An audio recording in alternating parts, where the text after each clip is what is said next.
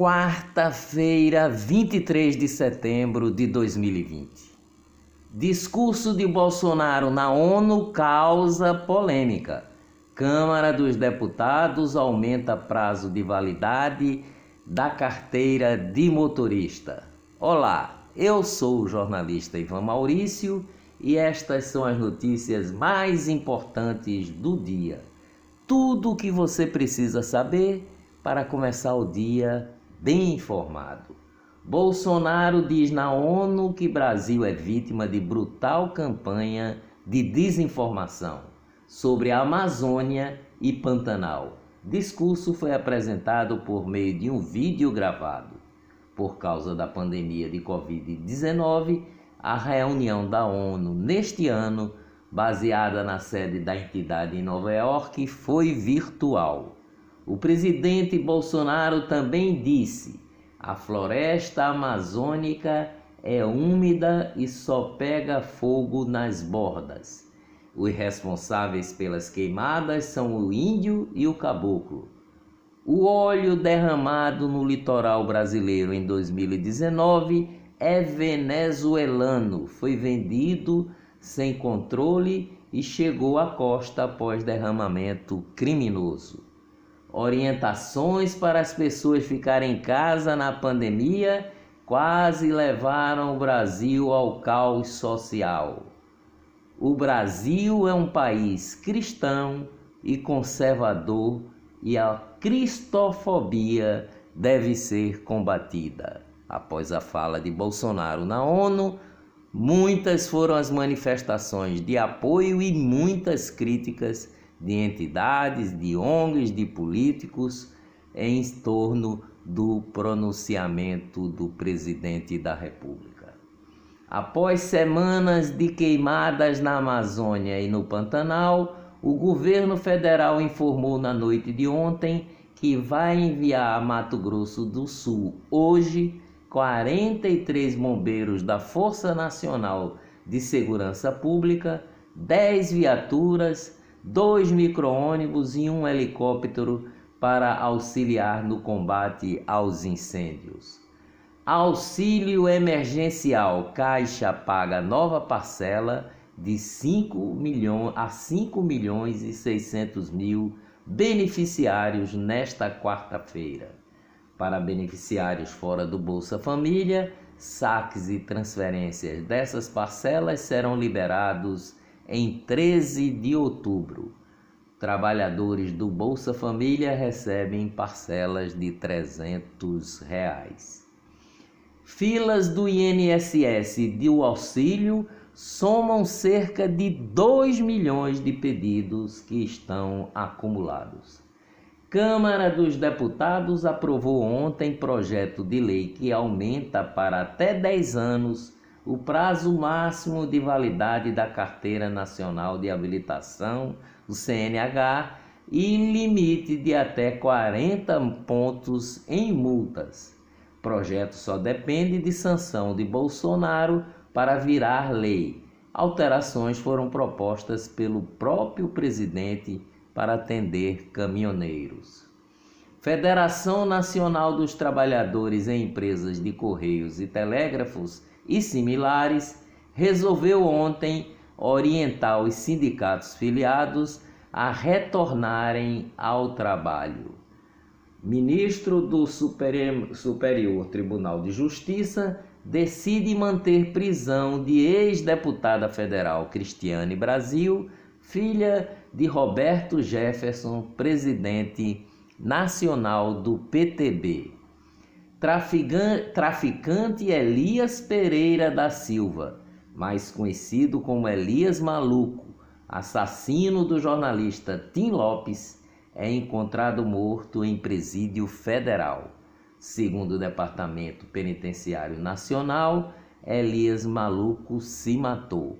Elias Maluco foi um dos maiores traficantes de drogas do Rio de Janeiro foi preso em setembro de 2002 por torturar e assassinar o jornalista Tim Lopes, que fazia uma reportagem investigativa sobre prostituição infantil na Vila Cruzeiro, onde Elias Maluco comandava o tráfico de drogas.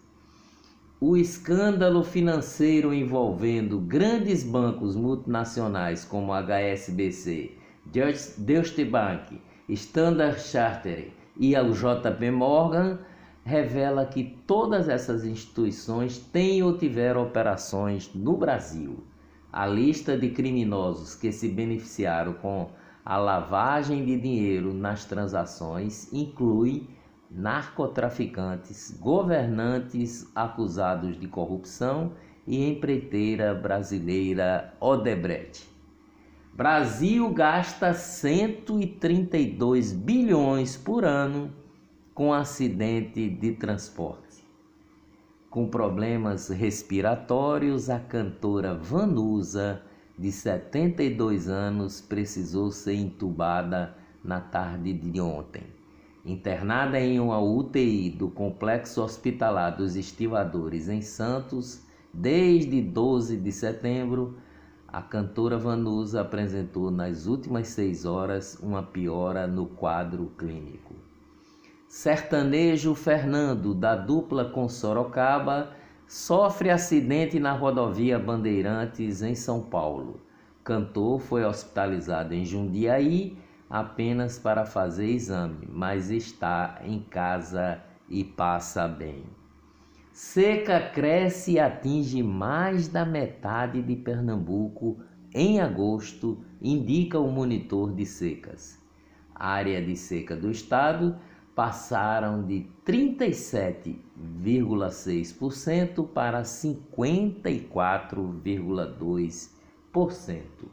Superior Tribunal de Justiça nega recurso de Danilo Gentili e mantém indenização à doadora de leite. A técnica em enfermagem, a pernambucana Michele Rafaela Maximino, de 38 anos, foi ridicularizada em um programa do humorista em 2013, quando ele chegou até a chamá-la de vaca. Valor da reparação foi fixado em 80 mil reais. Petrobras reajusta gasolina em 4% nas refinarias. Indústria aquecida pelo terceiro mês consecutivo volta a contratar diz a Confederação Nacional da Indústria. Movimentação de passageiros no aeroporto do Recife teve aumento de 443% entre abril e agosto. Eleições. Primeira pesquisa de intenção de voto para prefeito do Recife, feita pelo Instituto Opinião e o blog do Magno Martins, após as convenções, aponta Marília Reis, do PT, com 19,1%. João Campos, do PSB, com 14,3%. Mendonça Filho do DEM, 13,5%. Patrícia Domingos, do Podemos, 12,5%. Marco Aurélio, do PRTB, 3,3%. Alberto Feitosa, do PSC, 2,3%. Tiago Santos, da Unidade Popular, 0,5%. Carlos Andrade Lima, do PSL, 0,3%. Cláudia Ribeiro, do PSTU, 0,3%. E Charbel Marum, do Novo, 0,1%. Tribunal Superior Eleitoral vai testar sistema que permite votar pela internet sem sair de casa através mesmo do celular. Site do Tribunal de Contas de Pernambuco torna público a lista de gestores com contas irregulares. Clique no link do texto para ter acesso a lista de gestores com contas irregulares. Desvio de recursos da saúde durante a pandemia. Sexta turma do Superior Tribunal de Justiça decidiu ontem, por unanimidade, que as investigações sobre a compra de 500 respiradores impróprios para uso em seres humanos a uma empresa de fachada pela gestão geral do Júlio devem permanecer com a Polícia Federal e com o Ministério Público Federal tramitando na 36ª Vara Federal em Pernambuco. Equipamentos que haviam sido testados apenas em porcos passaram a ser popularmente chamados de respiradores de porcos, o que levou o prefeito do Recife, apesar de não figurar entre os investigados, a tentar censurar o blog da Noélia Brito, proibindo a utilização da expressão respiradores de porcos, que é, que é usada correntemente para identificar os aparelhos. Mas a medida foi revogada pelo Supremo Tribunal Federal. Agora é com a Polícia Federal. A auditoria do Tribunal de Contas de Pernambuco detectou indícios de irregularidades na aquisição de máquinas para testagem da Covid-19 pelo sistema RT-PCR, feita pela Fundação de Amparo à Ciência e Tecnologia FACEP, órgão do governo de Pernambuco. Máquinas que foram adquiridas pela FACEP custaram 6 milhões e 607 mil reais. Covid em Pernambuco. Confirma Pernambuco mais 711 casos de Covid-19 e 30 mortes.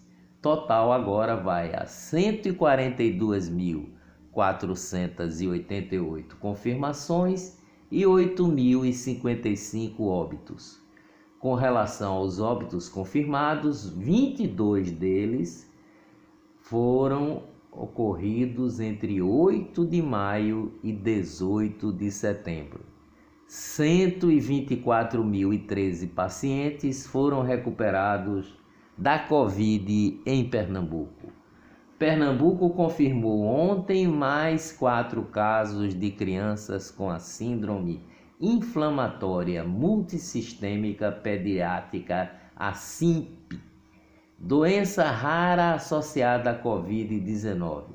Com isso, subiu para 22 o número de registros de pacientes com a enfermidade, incluindo duas pessoas que morreram desde o início da pandemia em março.